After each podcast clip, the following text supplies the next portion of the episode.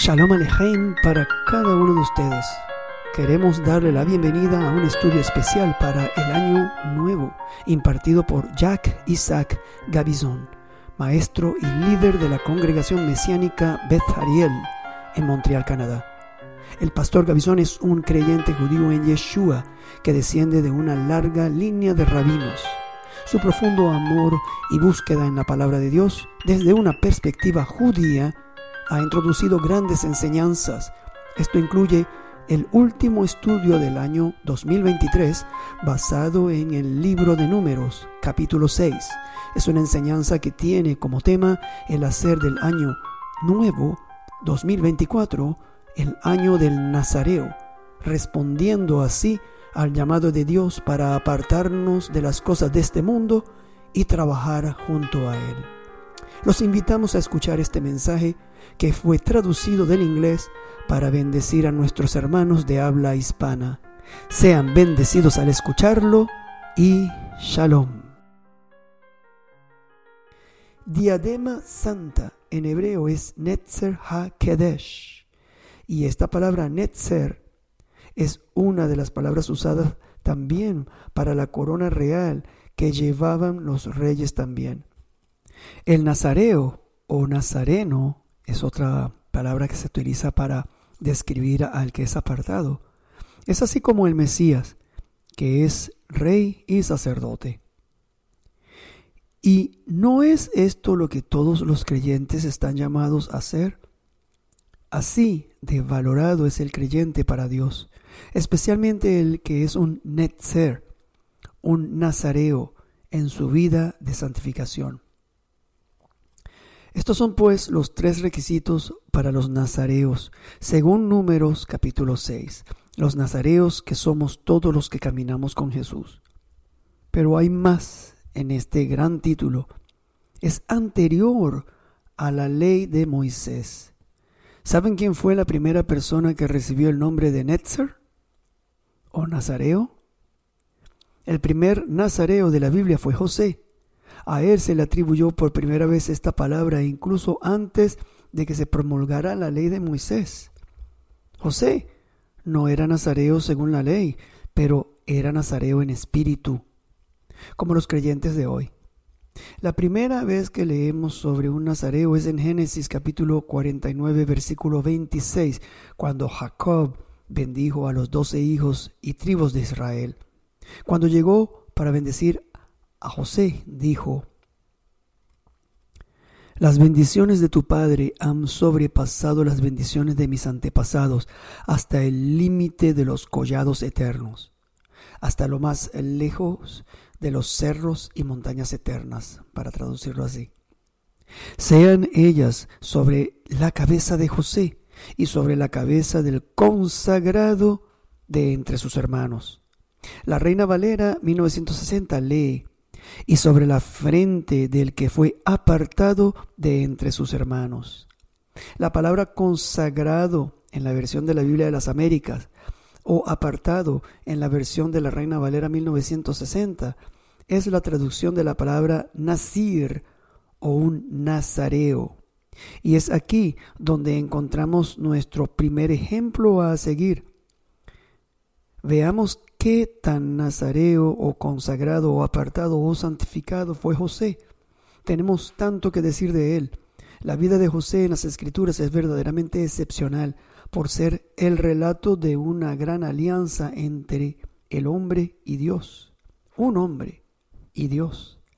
En primer lugar, lo particular de esta historia es que los acontecimientos relatados en la Biblia se alargan tanto en este punto cada ocasión se prolonga y a veces se repite palabra por palabra, como si Dios quisiera que nos fijáramos especialmente en este hombre. La historia se cuenta desde Génesis 37 hasta el 50, 14 capítulos dedicados a él. Cuando solo hay un versículo para la creación de los cielos y la tierra, que es Génesis capítulo 1, versículo 1. El hombre es la creación suprema de Dios. La Biblia se escribió para él y es así como lo vemos en la historia de José. En esta historia, Dios y José caminan juntos, están cerca, tan cerca el uno del otro, casi como si piensan de la misma manera, y sin embargo, no hay una conversación directa entre ellos. Dios no se dirige a él como lo hizo con Abraham, por ejemplo, ni siquiera una palabra. Pero no necesitaban hablar entre ellos porque los pensamientos, las palabras y las acciones de José están muy en sintonía con la voluntad de Dios. Y fíjense en qué circunstancias se produjo esta relación entre Dios y José. Si Dios está tan cerca de él, uno habría esperado que José estuviera en la situación más bendita todo el tiempo, humanamente hablando. Pero este no es el caso en absoluto y aquí es donde esta historia nos habla profundamente. José pasó muchas cosas. Fue vencido o vendido por sus propios hermanos que lo odiaban incondicionalmente, lo suficiente para destruir por completo la autoestima que una persona puede tener de sí misma. Y luego, una vez en Egipto y tras un breve respiro, es acusado falsamente y encarcelado durante dos años. Tiempo suficiente para que cualquiera caiga en una profunda depresión y se enfade tanto con Dios e incluso se olvide de Él. No fue así con José.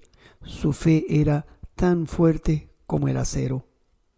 Y dentro de estas pruebas y ordalias, José experimentó grandes milagros. Parece que cuanto más sufría, más lo maltrataban y más alto lo elevaba Dios. Leemos en Génesis capítulo 39, versículo 3, leyendo de la Reina Valera 1960.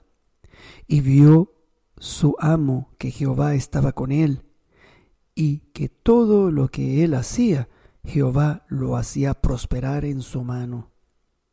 Todo lo que él hacía era de bendiciones, y a su vez bendecía a la gente que lo, le rodeaba.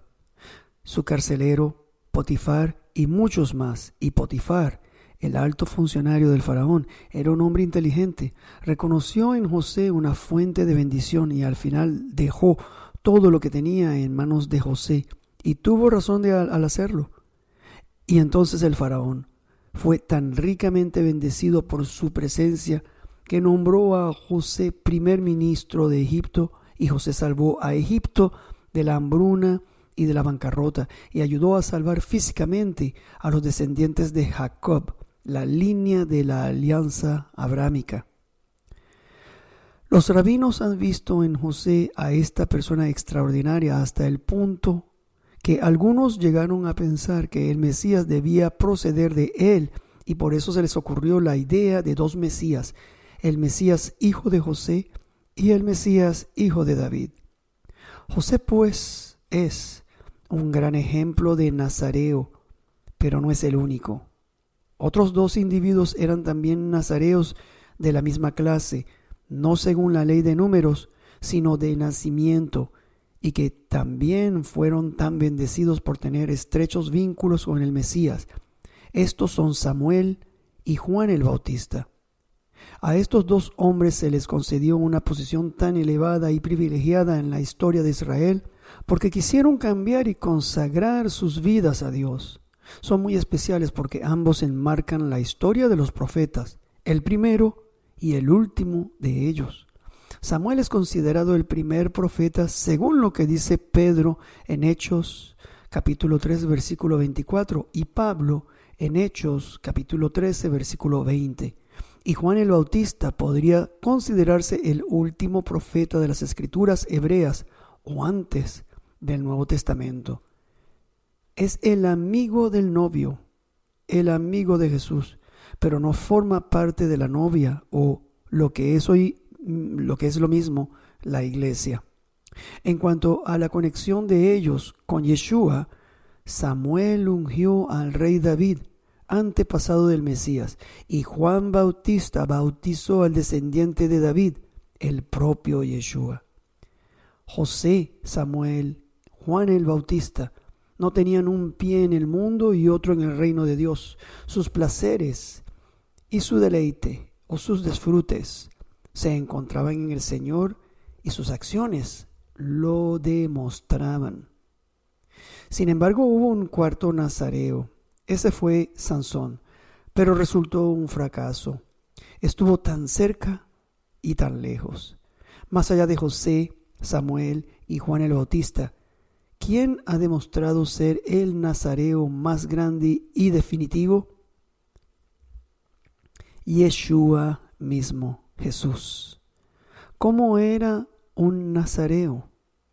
Permítame que empiece por un primer pasaje desconcertante.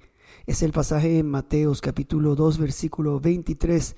Si lo leo de la Reina Valera 1960 dice así. Y vino y habitó en la ciudad que se llama Nazaret, para que se cumpliese lo que fue dicho por los profetas, que habría de ser llamado Nazareno. El problema aquí es que ningún profeta dijo jamás que el Mesías viviría en Nazaret. Además, Nazaret nunca se menciona en las escrituras hebreas o Antiguo Testamento.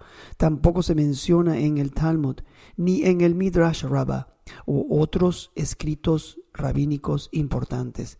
Ni tampoco lo mencionan Josefo o Filión, que eran dos historiadores judíos de la época. Entonces, ¿qué quería decir Mateo? A pesar de que Nazaret nunca se menciona en las escrituras hebreas, sí hay una palabra en la Biblia que describe bien la primera venida de Yeshua, su rechazo, su muerte y su resurrección, algo de lo que hablan la mayoría de los profetas del Antiguo Testamento, es la palabra Nazareno. Todos los profetas dijeron que él sería llamado Nazareno. Pero ¿cómo? Una raíz de este nombre, Nazaret, y Nazareno puede verse en la palabra hebrea Nazar o Nazareo, como ha sido traducida al español en Números capítulo 6 versículo 2. Porque Yeshua bajó del cielo y dedicó su vida en la tierra para el servicio completo de Dios, para que nosotros tuviéramos salvación. Era un nazareo que bajó a cumplir sus votos.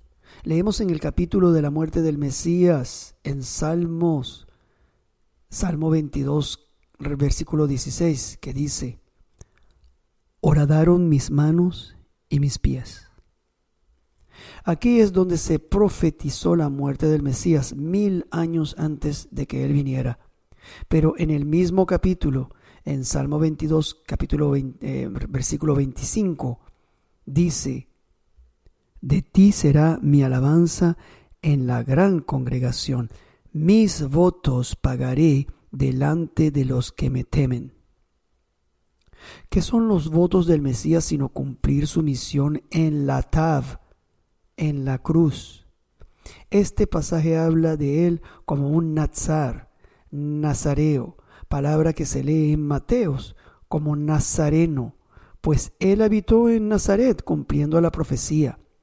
A lo largo de su vida en la tierra, él vivió una vida santificada como nadie más lo hizo, por lo que era apto como el Cordero de Dios para estar en esa cruz. Otra raíz que podemos ver en el nombre de Nazaret es la palabra Netzer, que se encuentra en Isaías capítulo 11 versículo 1, que dice, Saldrá una vara del tronco de Isaí y un vástago aquí está la palabra netzer, retoñará de sus raíces. Vástago o netzer en hebreo significa una rama, o más bien un retoño, un brote, y este es el título dado al Mesías. Así es como el Mesías vino primero, como un individuo rechazado. Qué apropiado era que el Mesías viviera en Nazaret. La ciudad representa lo que no tiene buena reputación. Cuando Natanael se enteró de que Jesús venía de Nazaret, se sorprendió y dijo, ¿de Nazaret puede salir algo de bueno? Esto está en Juan capítulo 1 versículo 46. Pero esto concuerda con las profecías mesiánicas de la primera venida del Mesías. Otro pasaje, el de, el de Isaías, que dice que subirá cual renuevo delante de él, y como raíz de tierra seca, no hay parecer en él, ni hermosura le veremos, mas sin atractivo para que le deseemos. Esto está en Isaías capítulo 53, versículo 2. Así es como Yeshua vino a cumplir sus votos. Y así tengamos esto como tema para este año que está comenzando. Llamémoslo el año del Nazareo. Hay mucho trabajo a nuestro alrededor y creo que aún más en este nuevo año. La gente tiene más hambre de saber de Dios. Respondamos el llamado y trabajemos junto a Dios. Para terminar y para animarles y para que sigan meditando en esta cercanía entre José y Dios, una cercanía que está al alcance de cualquiera que quiera recorrer el camino del Netzer, Nazar o Nazareo, les traigo este pensamiento. Mientras que el nombre de Dios cambia según los tiempos y su relación con el hombre, tenemos una abundante mención de su nombre propio, Jehová, o yud he Mientras que el nombre propio de Dios se menciona nueve veces en el capítulo, entre los capítulos 39 al 50, ocho de estas veces son solo en el capítulo 39 cuando José más lo necesitaba. Fueron los años que estuvo en prisión y Dios estaba allí, en prisión, con él. Permítanme leer los versículos donde se menciona este nombre exclusivo de Dios solo en este capítulo 39. Versículo 2. Mas Jehová estaba con José y fue varón próspero y estaba en la casa de su amo el egipcio. Versículo 3. Y vio su amo que Jehová estaba con él, y que todo lo que él hacía Jehová lo hacía prosperar en su mano. Versículo 5. Y aconteció que desde cuando le dio el encargo de su casa y de todo lo que tenía, Jehová bendijo la casa del egipcio a causa de José y la bendición de Jehová estaba sobre todo lo que tenía, así en casa como en el campo. Versículo 21. Pero Jehová estaba con José y le extendió su misericordia y le dio gracia en los ojos del jefe de la cárcel. Versículo 23. No necesitaba atender el jefe de la cárcel cosa alguna de las que estaban al cuidado de José, porque Jehová estaba con José y lo que él hacía, Jehová lo prosperaba. Vean cómo Dios está siempre con los que lo aman y especialmente con el Nazareo, en el Espíritu, como José aquí y Samuel y Juan el Bautista. Y puede que José no siempre sintiera la presencia de Dios en la cárcel, sin embargo, nunca le faltó fe pues ahora sabía que formaba parte de un plan mayor, como todo creyente. Cada tentación y prueba son dadas para prepararnos para la eternidad. Nada le sucede al creyente que el Señor no haya permitido y en esto se excedió José. Si pensamos como Él, la vida será mucho más rica. Cada bache está ahí para proyectarnos a un lugar mejor. Cada pizca de sufrimiento se convertirá en un gran, una gran fuente de crecimiento y santificación. Alabemos su nombre. La siguiente oración está inspirada de una antigua oración judía. Que su gran nombre sea engrandecido y santificado en el mundo que Él creó según su voluntad. Que su reino reine y la redención tome semilla. Que Él guíe a su Mesía por nuestros caminos. Que su nombre sea bendecido, alabado, dado a conocer, exaltado, elevado y honrado y que esté por encima de todas las bendiciones e himnos, alabanzas y consolaciones que se dan en el mundo. Que nuestra oración sea aceptada y nuestras súplicas sean eficaces.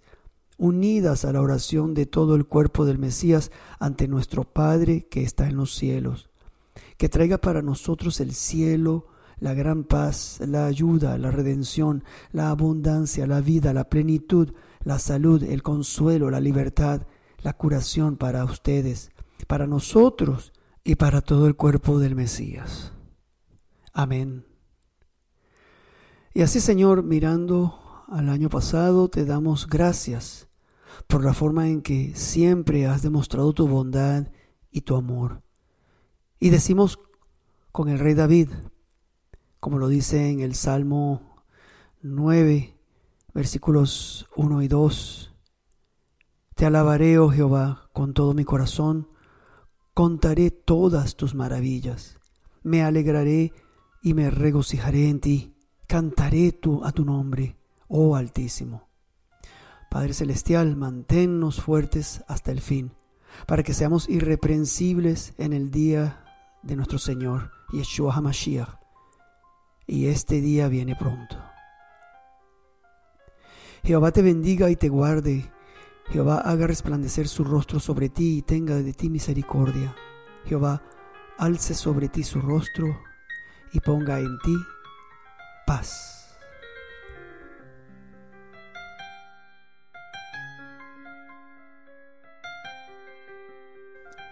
Esperamos que hayan sido bendecidos al haber escuchado este estudio en la palabra santa en este pasaje de Números capítulo 6. Damos la bienvenida a las preguntas que tengan con respecto a este tema o cualquier otra consulta bíblica. Puede ponerse en contacto con nosotros a través de nuestro correo electrónico betariel.hispanos.gmail.com Betariel es B-E-T-H-A-R-I-L-E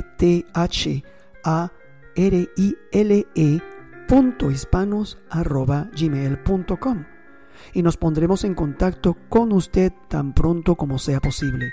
Por favor, oren por este ministerio mientras avanzamos juntos en estos días prostreros, declarando en voz alta para hacer que la palabra sea escuchada y ser diligentes al obedecerla.